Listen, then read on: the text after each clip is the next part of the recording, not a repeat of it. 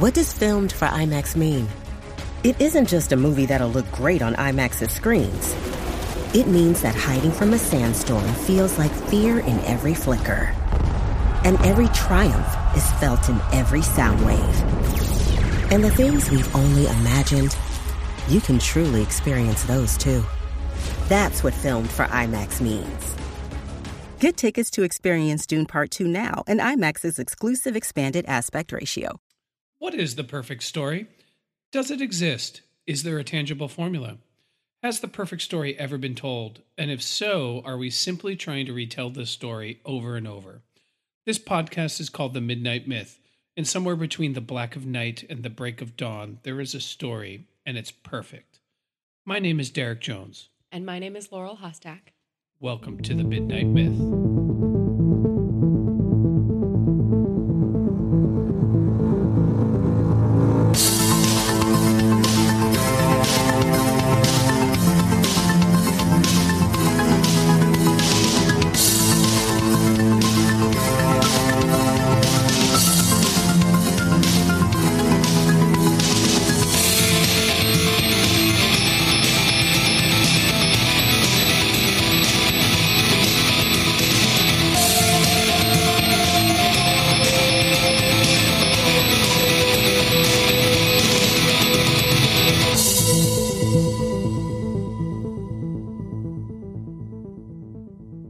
1941, a young actor by the name of William Alland went to a dinner party during the filming of Citizen Kane. He had a bit part in Orson Welles' classic, and he was schmoozing at this dinner party with the cast and crew and some other Hollywood names who were up and coming. He spoke to a Mexican cinematographer named Gabriel Figueroa, who told Alland about the myth of a race of half human, half fish, creatures who were living in the Amazon River. In 1952, Alland thought of this story again, this conversation he'd had over dinner 10 years ago, and decided to put it down to paper. Over the years, it was reworked and adapted, and it was built into a treatment, and then a screenplay, and then a 3D movie that became a seminal work of horror and the monster genre. Can you guess what it was called? Yes, I can definitely guess what it was called Robin Hood. It was Robin Hood. It was the creature from the Black Lagoon, Damn it, I was so close. the classic monster movie of the half man, half fish who walks out of the ocean and falls in love with a beautiful woman. Uh, many, many years later now, half a, half a century later, more, we have a new film on the big screen, Shape of Water, that retells this story in a way, retells older stories and earlier stories that have reverberated throughout time and gives us a new spin on something that we feared, something that we thought was ugly, something that is now beautiful. Ladies and gentlemen, welcome to the Midnight Myth. We Woohoo! are so excited for you to be here as we talk about the shape of water and some of the stories that influenced it and some of the new stories that are being carved out in its path.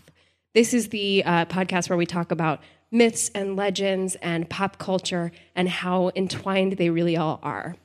Yeah, you know, I uh in prepping for this podcast, one thing that, you know, Guillermo del Toro, the writer, director, producer of Shape of Water, said that when he saw the Black Lagoon, the creature of the Black Lagoon, he kind of wished the ending was different and that the monster had gotten the girl.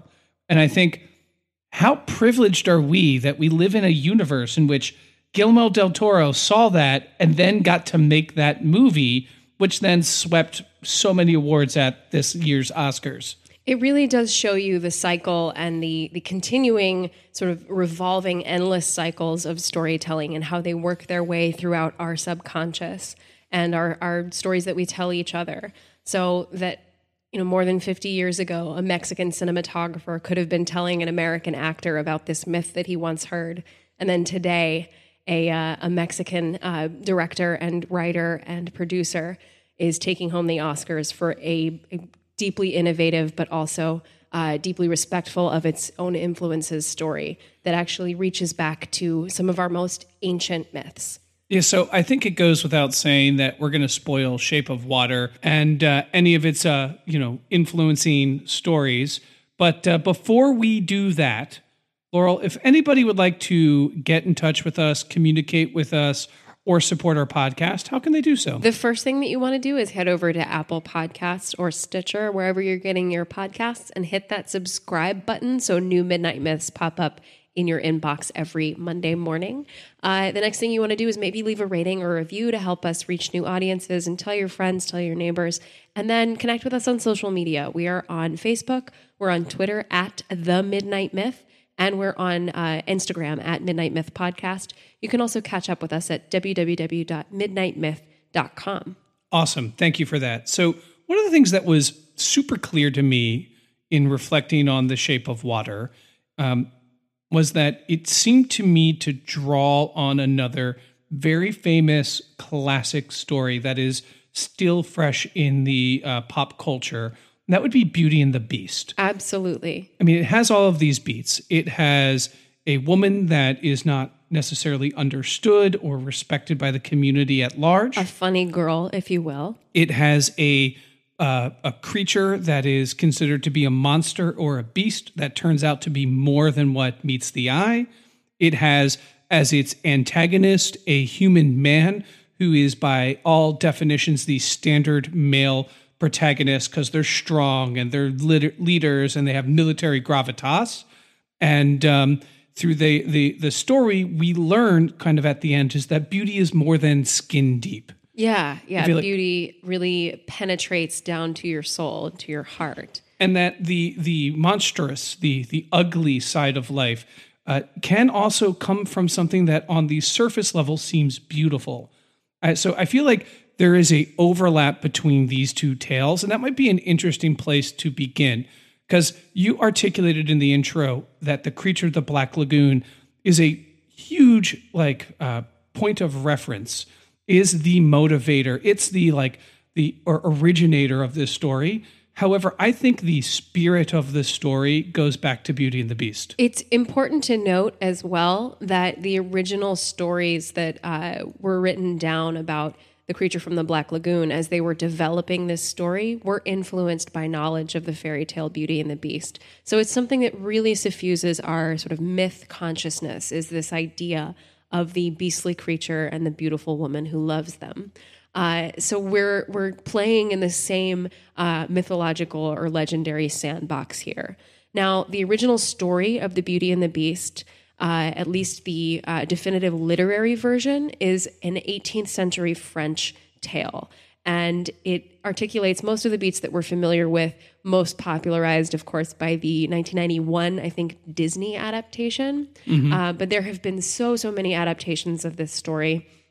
That's about, of course, the uh, hideous monster who lives in a castle in France and the uh, young and beautiful woman who has to go and live with him for whatever reason because her father stole a rose uh, to, to please her. And she has to learn to love him, even though he has this beastly and ugly exterior, in order to break the curse that will allow him to become the uh, handsome prince that he used to be. So it's a story that reminds us that we have to look below the surface and that we have to find the true beauty that lives within. And in its time, that's a really progressive message, of course. Like, beauty is more than what meets the eye. Uh, but it's a story that's been adapted so, so many times, and a story that uh, is influenced by earlier myths as well. We can go all the way back to Greek mythology into Cupid and Psyche, which is a myth you're probably familiar with. Uh, it's the story of Cupid or Eros, the god of love, who falls in love with a beautiful nymph named Psyche.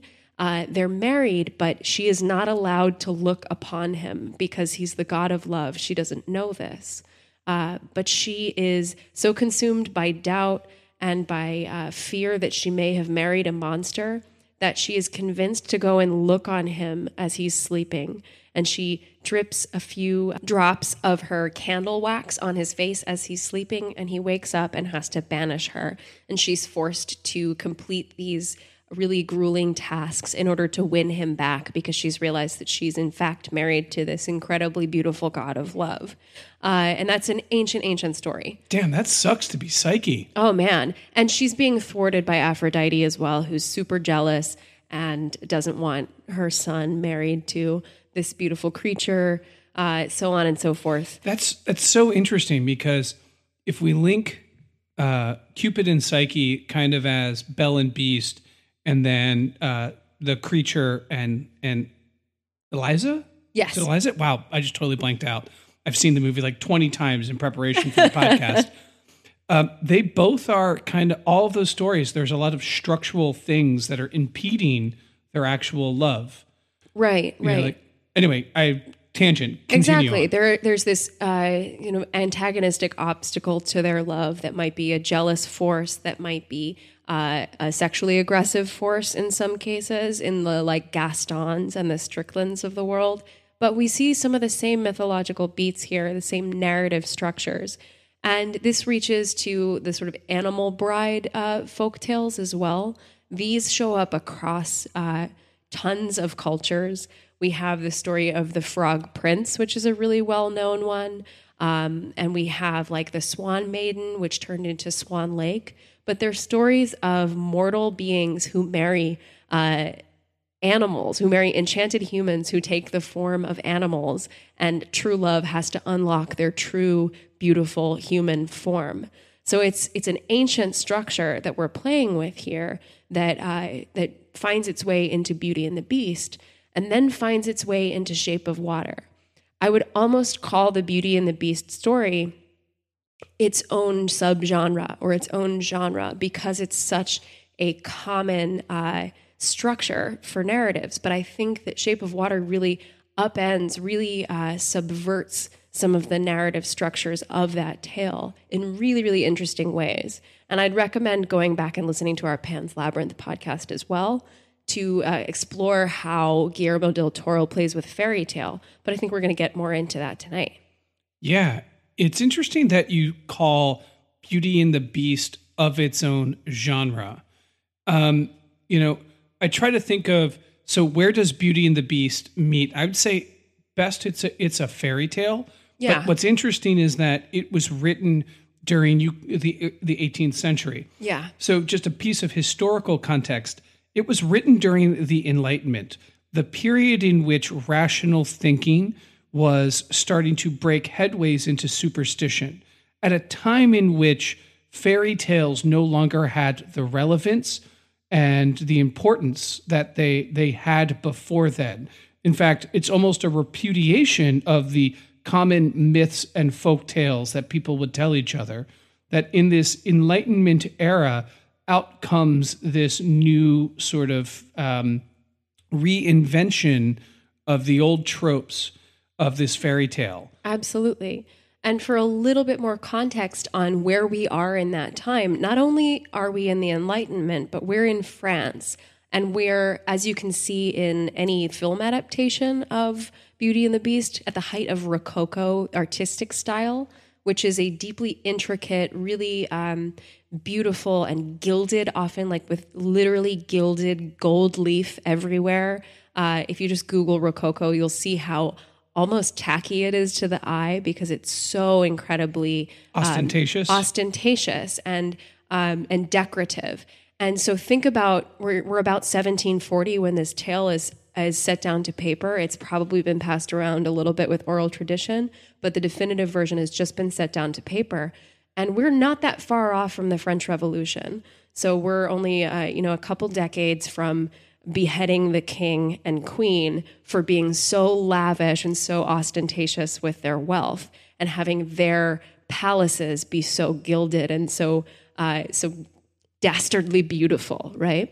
Yeah, absolutely. I think, um, yeah, I, I totally get where you're coming from there.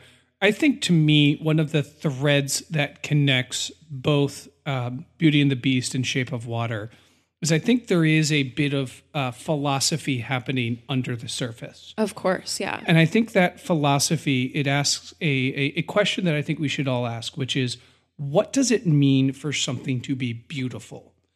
And where does beauty reside? And I think that falls under a piece of philosophy called aesthetic philosophy, which is the study of art.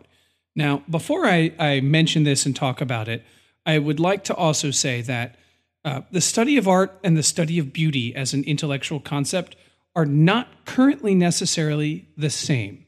There are some that argue that art doesn't and shouldn't or doesn't need to be beautiful. I would be someone who argues that. Yeah. And- For and instance. For good reason. And but that's not the debate I'm interested in having tonight. So I'd like to assume, for the sake of argument, that all art is about being beautiful. Sure. Um, and we can debate th- whether or not that's true in another podcast. I will surrender that point to you tonight for simplicity. So the idea to me is what does it mean for something to be artful and what does it mean for something to be beautiful? And I think Beauty and the Beast and Shape of Water both have a similar answer. Uh, before th- I, I get to what I think their answer is, let's back up and understand the process Yeah. traditionally, um, aesthetics uh, derives from a philosophical school that started, like most things, in ancient Greece. But it's considered an axiology, and I may be mispronouncing that, which is a study of values and judgments. So the idea being that to say something is beautiful, uh, to say something is artful, is to say and make a judgment. So the question is is where do these judgments come from? How can we say something is beautiful? So we'll say that the beast is ugly, but his inside is beautiful. Hence the beast is beautiful. Well, we've made a judgment. I would argue that beauty and truth are somehow synonymous, and in not every single way. But surely, if you can say something is beautiful, it is true that it is beautiful. Beauty is a form of truth. Hence, studying beauty means studying truth. That's such an interesting assertion to make because one of the most like uh, the most popular axioms that we hear about beauty is that it's in the eye of the beholder. We get this sense that it's all about subjectivity, but I think we're making an argument for a sort of objectivity in this, right? Well, I'm glad that you brought that up because subjectivity falls under the purview of taste in aesthetics. So, and how do we determine whether something has good taste? If it has good taste, then it is beautiful. For example, I will give you a, uh, a quote from a philosopher. His name is Jean Baptiste, uh, Jean Baptiste du Bois, pardon me. He wrote this in 1719. Do we ever reason in order to know whether a ragout be good or bad? Has it ever entered into anybody's head after having settled the geometric principles of taste and defined the quantities of each ingredient that enters into the composition of these messes to examine into the proportion observed in the mixture in order to decide whether it be good or bad? No, this has never practiced. We have a sense given us by nature to distinguish whether the cook acted in according to the rules of his art. People taste the ragout, and though unacquainted with those rules, they're able to tell whether it be good or no. The same may be said in the respect for the productions of mind and of pictures made to please and move us. Whoa. Okay. So what yeah. this guy is arguing is that you don't need to know how a good movie was made. You know whether you saw a good movie. And that this is a matter of taste. However, I don't think either of these movies make that argument. Either of these movies being Shape of Water and Beauty and the Oh Beast. yeah. So, uh, Yeah, either of these stories. yes, Sure. Either of those stories. Thank you.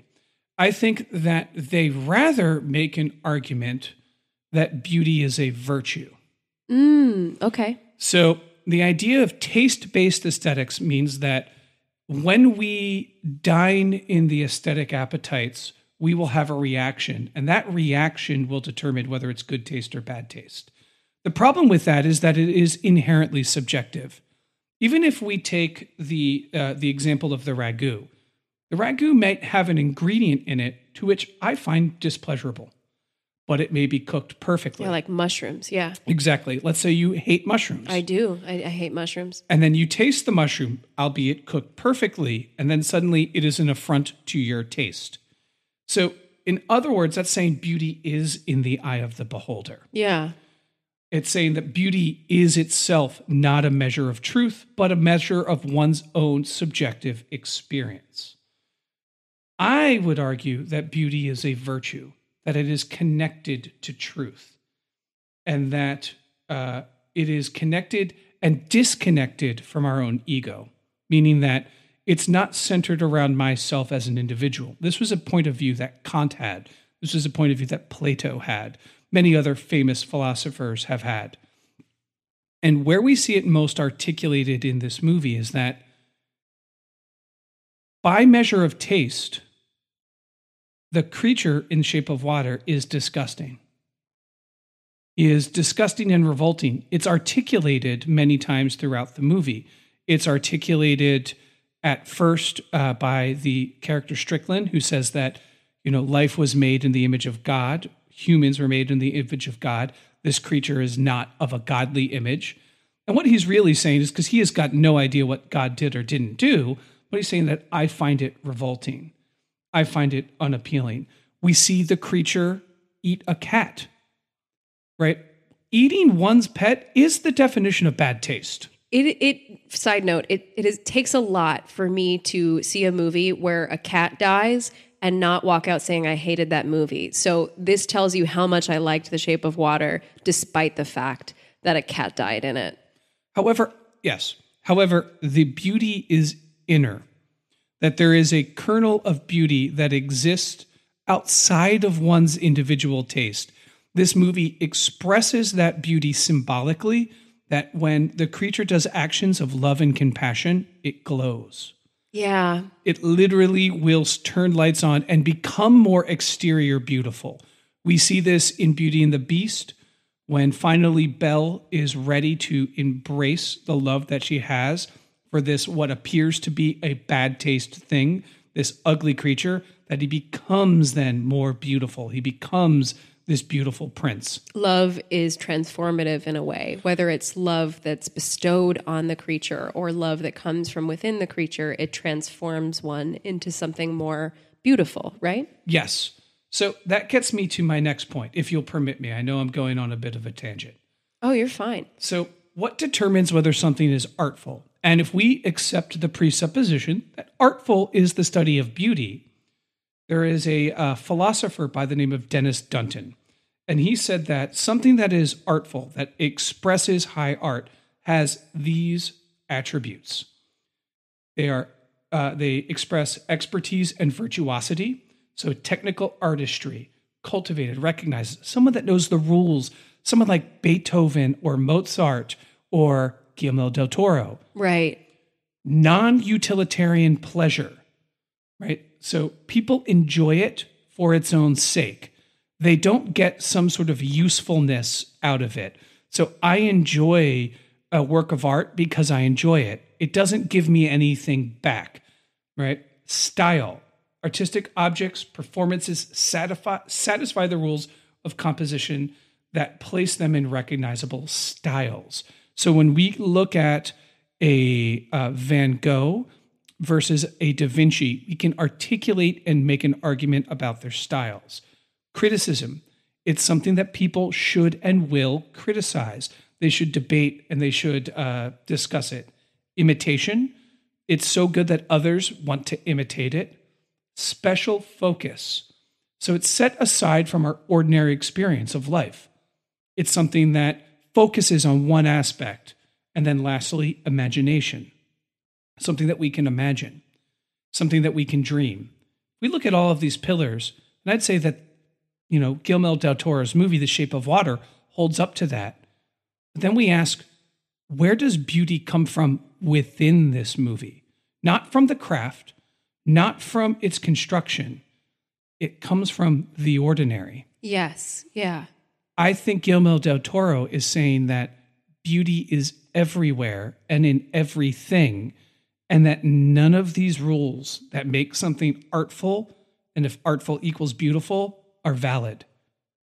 Beauty in the shape of water is in uh, the peeling wallpaper on an apartment or the stacks of books and papers next to uh, you know several leftover pieces of uh, key lime pie. And beauty is uh, dark wood floorboards, and beauty is an old uh, movie theater or an intricate network of pipes that are sort of bathed in shadow and a little bit of light playing through the rippling water uh, in the tank. And in a Guillermo del Torian way, he respects these definitions of art in that he employs them to great expertise and he pays homage to other great works of cinema and other great works of art within there, while at the same time, argues through these characters that that's not where true beauty lies. And it's not in the eye of the beholder. It is Right. still uh, assuming beauty is a virtue as its own virtue, independent of our own subjective experience, but it's not in the rigorous study of the aesthetic masters as argued by so many other philosophers. It's in, you know, two souls uniting as one. I think in many, many ways, I agree with you in your interpretation of this film, but I want to throw some questions at you that I think ultimately will reinforce what you've been saying, but some things from the movie that really stuck out to me in this question of beauty and whether it is in the eye of the beholder. Do so it, you and- talked about. And. I, I don't want to say that I'm dogmatically saying that's what beauty is. I just think that's what the movie what the is movie's arguing. saying. And I, I do think largely you're right. But one thing I want to point out you mentioned that Strickland, uh, the character played by Michael Shannon, who will never play a good guy ever because he's, just got an asshole. he's just got that face. Uh, It's got I'm an asshole face. yeah, man, and he does it really well. He gives a, an amazing and striking performance in this movie, and he's terrifying. He's a terrifying Gaston-like figure. Um, but you pointed out that he says that thing's not made in the image of God. You think God looks like that, and he really does hold himself up as the ideal man. He uh, he's a good husband and a good father, and he is a uh, he he thinks he holds these virtues of decency and hard work and never fucking up, and he And duty. and strength and duty. Uh, and so he believes that he has this pure insight into what is beautiful and what is acceptable. But the other characters that we focus on in this film are generally characters on the margins, right? So we have a gay character, we have a disabled character, we have a character of color, and we have characters who are uh, are lower class and who are scraping by in the '60s, which is a, a tumultuous tumultuous time in America. So it's a difficult time for people who are on the margins to make their mark on the world. And for them to find connections with each other in this story is really powerful because they find a community in a place that is not necessarily hospitable to their very existence. But these characters, and I'll point out to you very, very clearly whenever they encounter the creature who is credited as the amphibian man, played superbly by Doug Jones, whenever they encounter him, they say things like, My God, he's beautiful.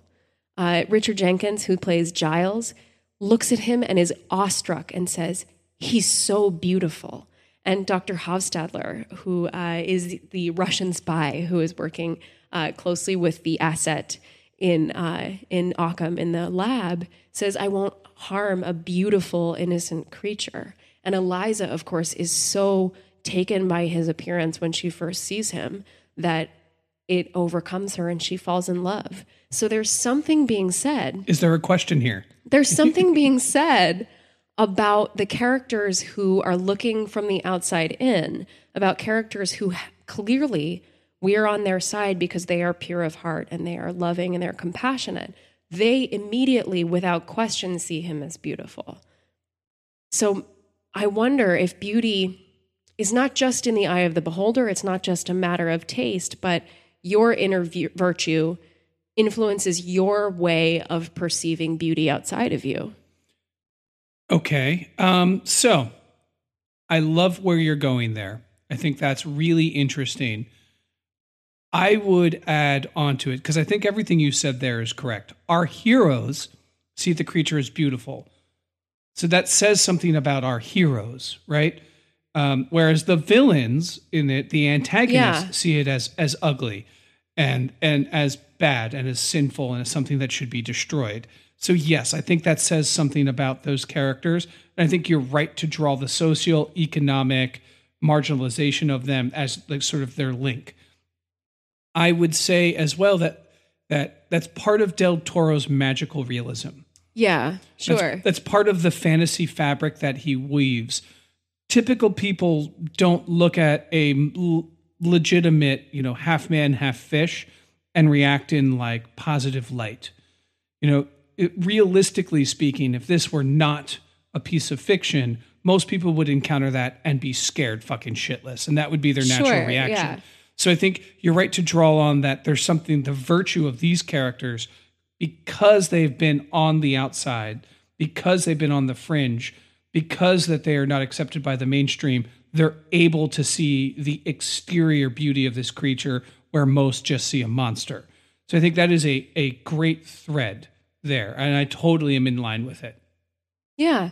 Um, Were you saying that though, just out of curiosity, as like a little like poke? Were you like trying to poke a little like hole in my argument? it's just uh, I think a way to to flesh out your argument because I I do think that uh, the Shape of Water is arguing for a, a deeper or more nuanced approach to beauty being in the eye of the beholder. But I think you're right in summing that up. That it says more about the person. It says more about the person perceiving. It says more about the beholder than it does about the object. Absolutely. And I think when we examine our own reactions to things, they often say more about us. I think that is a fundamental truth rather than about the thing we're examining. I think it's really, really fucking hard to examine something objectively.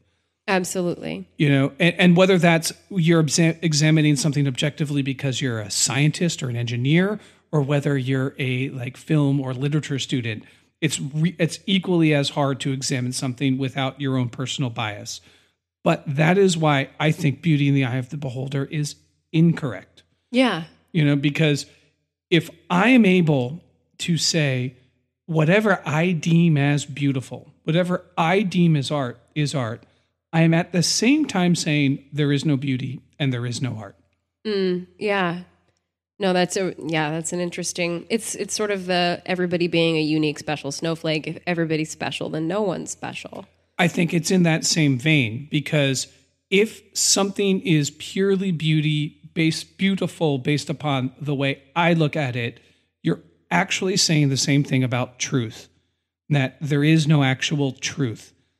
And that's how you get to a fact-free world Yeah. where it's everyone's individual perspective is okay and valid. You know, to me, I think if you dedicate your life to the study of beauty in whatever form or facet, you have a level of expertise that goes beyond that of the person just reacting because of their tastes. So I think the I think the the common colloquialism of beauty in the eye of the beholder it makes sense because we all have different opinions and reactions. But I think we're not really talking about beauty when we say that. We're talking about taste. Yeah. Taste is in the eye of the beholder. Beauty is a truth of the universe. And it's so much harder to get to the truth of the universe. And Del Toro argues in Shape of Water, in my view, that the beauty can be in the ordinary, that it doesn't take an artistic master and only an artistic master to create something beautiful. It or can- to recognize something beautiful. Absolutely. It can just happen when fate puts two unlikely actors next to each other and they happen to fall in love. I don't mean actors in the cinematic sense. Yeah. Actors in the like two unlikely individuals interact and then suddenly, you know, because of that they are able to create this beautiful thing called love. And if you've ever been in love, and in true real love, there is nothing more beautiful. Like, and no painting can capture it. You know, no no uh, sunset can inspire you in that same way.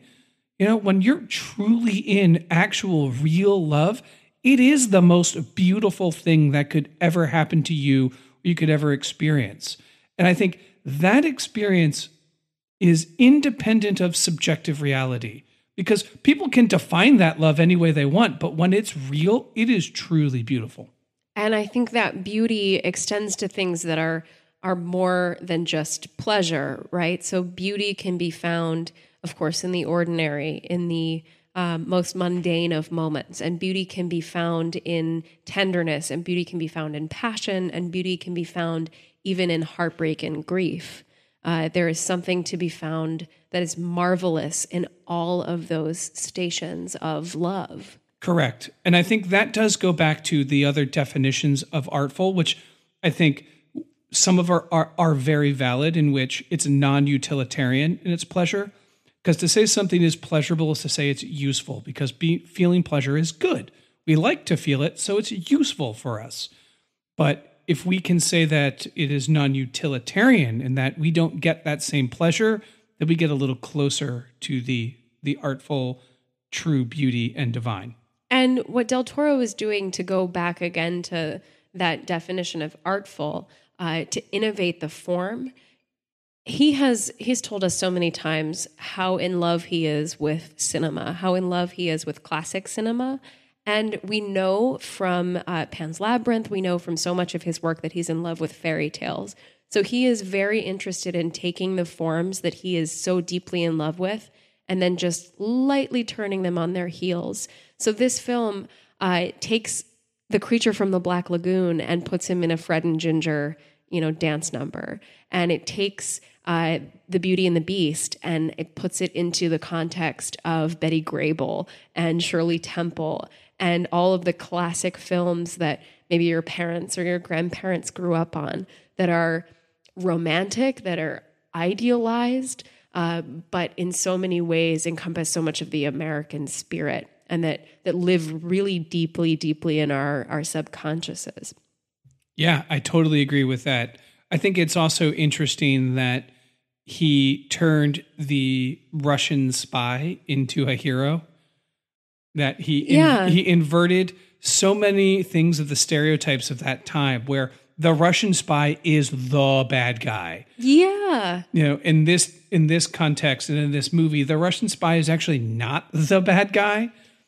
You know, and it's and it, I think there is a a commentary there both on the American and the Soviet institutions in this movie as being corruptive because they can't see beauty when they encourage it. All they can see is their geopolitical dy- dynamic, and so you have Strickland being manipulated by the American institution, and then you have uh, um, Hoffstetler or Dimitri. Dimitri being or Bob being influenced by the Russian geopolitical dynamic, both of which distorting and contorting their their worldview. A whole other layer that you can interpret this this movie on. Absolutely. And it's it's kudos to Del Toro again because this so easily could have been uh, a piece of uh, you know traditional horror or traditional monster or traditional uh, Cold War paranoia as a movie, and it could have tipped its head more closely to those genres than others. But for him to have leaned into romance uh, and populate it with the plot elements of Cold War and uh, and horror and monster movies is a really innovative way to play with the form and really go back to the movies that he loves so so much. Yeah, totally. I completely am with you there. Um, what else we got here? So I want to talk a little bit more about, and I, I thank you so much for introducing those uh, those ideas of aesthetic philosophy because they play so much into that romance that I. You know, like we said, so many people saw this movie and called it, or didn't see this movie and called it the fish banging movie. I mean, yes, that's Everybody's everywhere. calling it the fish banging movie, and it's so much more than a fish banging movie. even though it is a fish banging movie. She bangs a fish, um, but Fish he's an, he's an Amazon River god. He is a god, so it's a little bit more than that. I'm glad that you brought that up because is that worth discussing? Is the the the creature a god? Del Toro has confirmed that he is a god. Okay, so He's a god. what does that mean then? Well, it means he is. It means we shouldn't look at this as bestiality necessarily. We shouldn't look at this as a woman banging a fish. We should look at this as a woman banging a god, um, which we know from mythology all over the place. But it's also, you know, we can look to the incredible acts of compassion and the acts of gift giving and the acts of almost sacrifice to this character, to this creature, that uh, really show us a, a different side of what we might consider divine, especially in a story that harps so much on biblical narratives. Yeah, I um I think that's interesting because there is this push and pull between a sort of militarized Christianity that we see uh, versus a more um, simple paganism, I would say. Yeah. So if this creature is a god, meaning that he's not the only God. There are other gods, and that gods are physical beings. They're not transcendental beings, meaning they don't live in another universe. They live on Earth Among and, us, and yeah. interact in Earth, which is how most myths are. You know, Zeus lives on a mountain called Olympus.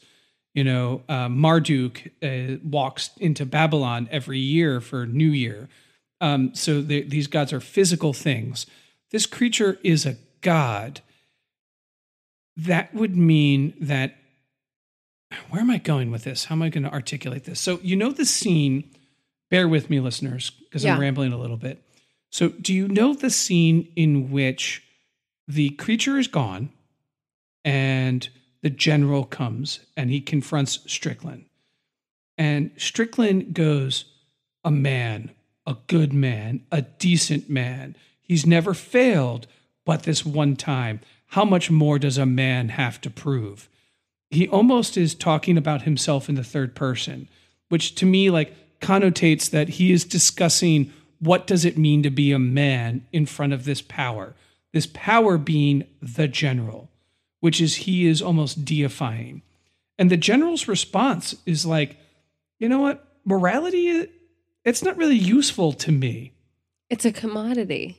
I can sell it, but what I need you to do is not fuck this up. Otherwise, I'll unfucking make you. I'll make you not exist. So he responds his, to his prayer as an angry deity. As a, an Old Testament God. Right.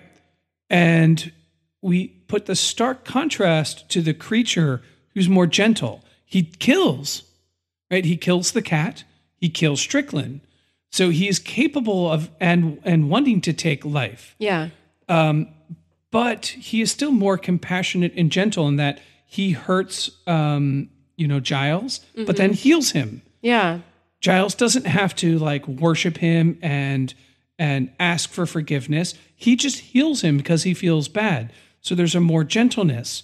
So there's this religious tug and tug and tug of war happening between the general and the creature, in which there is almost this like argument of what what is divinity, right? Yeah, I'm, sure. I'm kind of rambling here. Are you with me? No, I'm totally with you. And this is, you know, Shape of Water is also a movie where we constantly see background footage of the story of Ruth.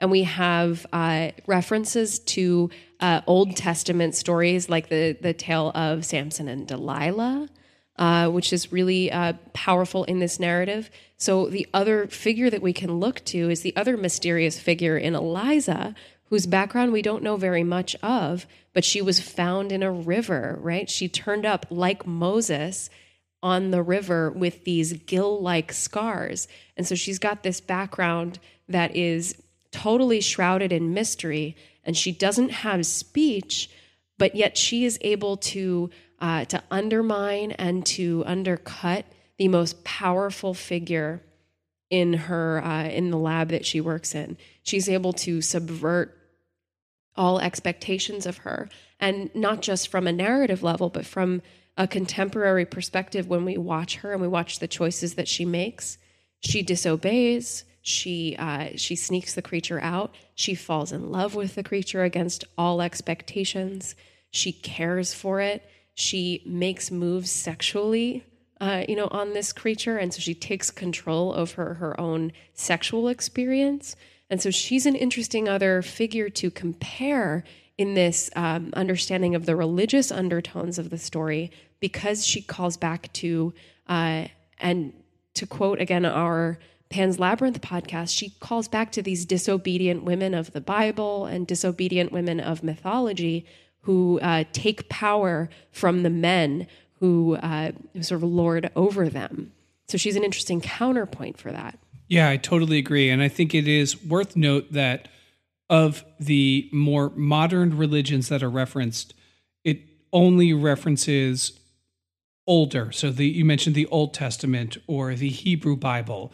So it it, it references a time in which gods were angry and mean And vengeful. and scary, and every reference has to do with some sort of an act of retribution and righteousness that's divine and unfucking merciful. And then here we see this more gentle um, you know, deity. You know, I think it's interesting when we say the term that he is a god. Yeah. We have to remember that that's God lowercase g, Right. right? That's not all powerful. That's not all knowing. That's just a like super powerful magical being living in in and amongst us.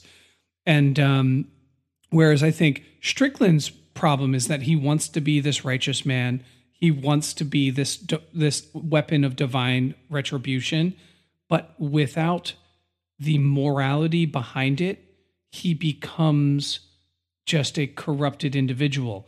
And we see that in his fingers, which will not be reattached, but just corrupt.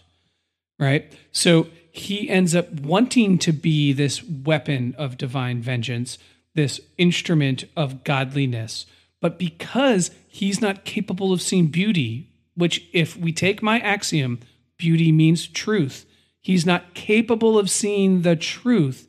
He's not capable of healing, which means he, he has these rotten fingers. Yeah, they reject his body. They reject being part of him. Uh, but this takes me back again to what you were saying about beauty and aesthetics, in that we have these ideas about what it means to be beautiful, what it means to be artful, but we understand that there is something transcendent about something that is truly beautiful. And it's not enough to just follow the rules. This man in Strickland believes that it is enough to prove yourself as good and decent to follow the rules and not fuck up and do everything right and do your duty. And if you uh, step out of line, then you have really crossed and you are bad. But without an underlying truth, without an underlying morality, there is no beauty there. Following the rules is not enough. It takes intention, it takes actual compassion, it takes good uh, and decent virtue, like the characters who fill out the the supporting cast and the main cast. It takes true, deep virtue to transcend from just following the rules to true beauty. I'll call back to so we go we have a, a membership to the Philly Art Museum and we see these amazing paintings. And sometimes, you know, we'll see something that really moves us that looks in nothing, in no way like reality.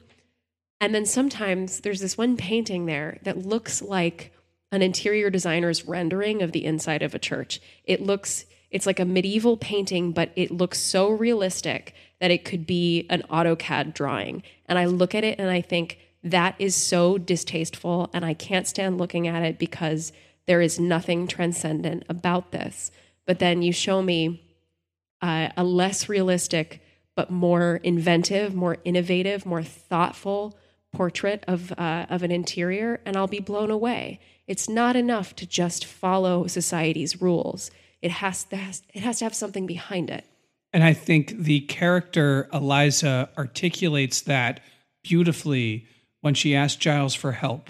And Giles is like, it's illegal, it's dangerous, I can't do it. You know, like, what do you want from me? And like, this creature's not even human. How can you even call it human? And she says, Are we, if we don't help him, are we still human? She says that it's, that we're at a point where she's followed every rule, she's followed every convention, but there's an inner calling, which is to protect the creature. And protecting the creature, she asks, if we let this creature die, we're letting our own humanity die. And at that point, fuck the rules. Yeah. You know, like fuck what everyone else tells us to do. Like there is something that's more important than me, it's more important than you. And, you know, being virtuous, doing the right thing, you can't just do it when it's convenient. Like you have to do it all the fucking time. And Eliza is the character that understands that. And because she understands that, her friends Zelda and Giles, they ultimately follow her leadership. And then even Dimitri abandons Russia to follow, you know, her leadership as well. Yeah. Because she's the only character that truly gets what it means to do the right thing. Everyone else follows her and the creature gets to live. Yeah. Oh, it's amazing. It really is. It's quite it's quite beautiful. Uh, can I ask a question on a unrelated topic Sure. than what we're currently discussing? What do you think of the ending? Um, Do you mean how did I just feel about it emotionally, or what do I think happened? I think both. Okay. Um, I so uh, when I watch a Del Toro film, when I watch any film really, but especially a Del Toro film, I know I'm steeped in a magic realism that is going to talk to a certain uh, level of me that most stories are not going to talk to me on. Um, and so I'm often not totally interested in committing to the literal exactly what happened at the end of the story, but more to the emotional resonance that it has. Um, so, what really strikes me about the ending of Shape of Water when uh, the creature picks up the dying Eliza and jumps into the water and kisses her and opens her gills and they float off forever and Giles's narration over it says, you know, maybe they maybe they stayed in love, maybe maybe they lived. What is more important to me than the truth of what happened in that story is the potential. So Go on. I'm I'm I'm really intrigued. so it's sort of Schrodinger's cat like. Um, Schrodinger's cat is the thought experiment where uh, we're dealing with like uh, quantum particles. So if you have a box and there's a cat in it and you don't know whether the cat is alive or dead, until you open the box and see if it's alive or dead, it is both alive and dead at the same time. It is both things. Um, Eliza and the creature are both alive and dead. They will both live forever and they never lived. Uh, they're part of a movie, and so they are not real, but also they are more real to us than people that we walk by on a street because they touched a part of us in a different way than you know some real people will ever touch us. Whoa, mind blown. I think that was amazing. Um, yeah, I I aligned with that very, very, very much. I would also say that if we take the interpretation that the creature is not a a being that like came out of biological evolution, but is some sort of a god, some sort of a magical beast, that magical creature is a is a water deity, right?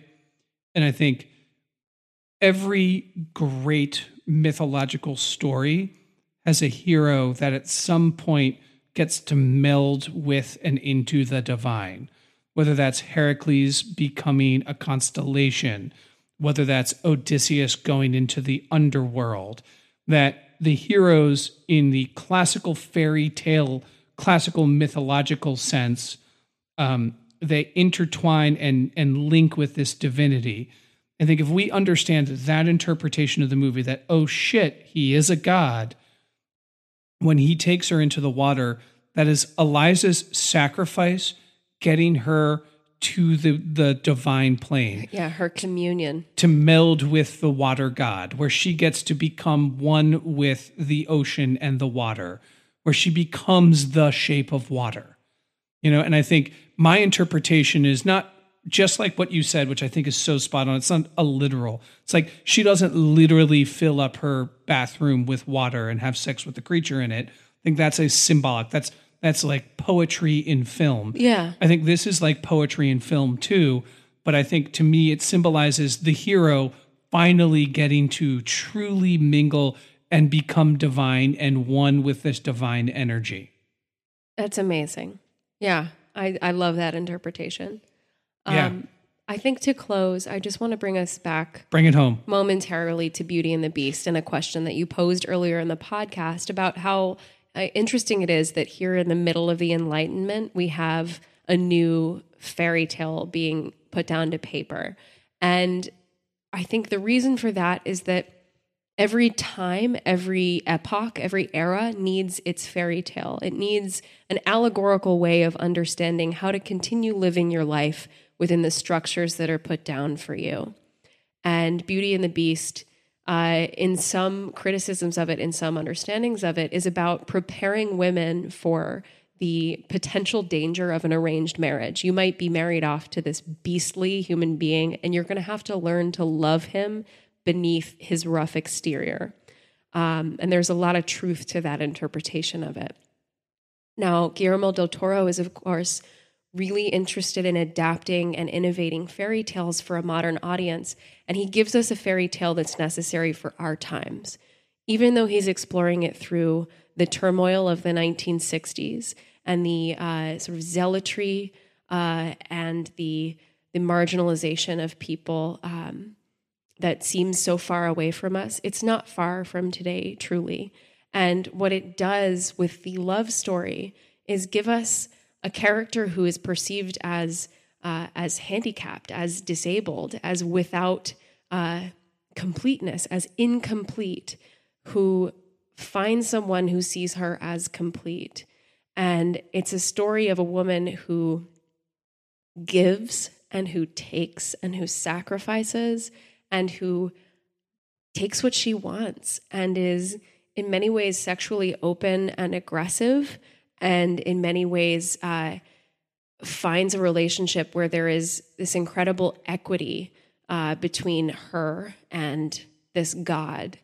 And she's associated with water. She's associated with eggs these symbols of fecundity and fertility and these goddess like images where she's put right on par with the divine figure that she falls in love with yeah i think that is a great point to bring it home um, and there's so much more I think we left on the table. Oh man. I think we'll have to come back to Shape of Water to discuss fully its uh, implications about diversity, its implications about love um, on a practical level. What does it mean to have a marriage?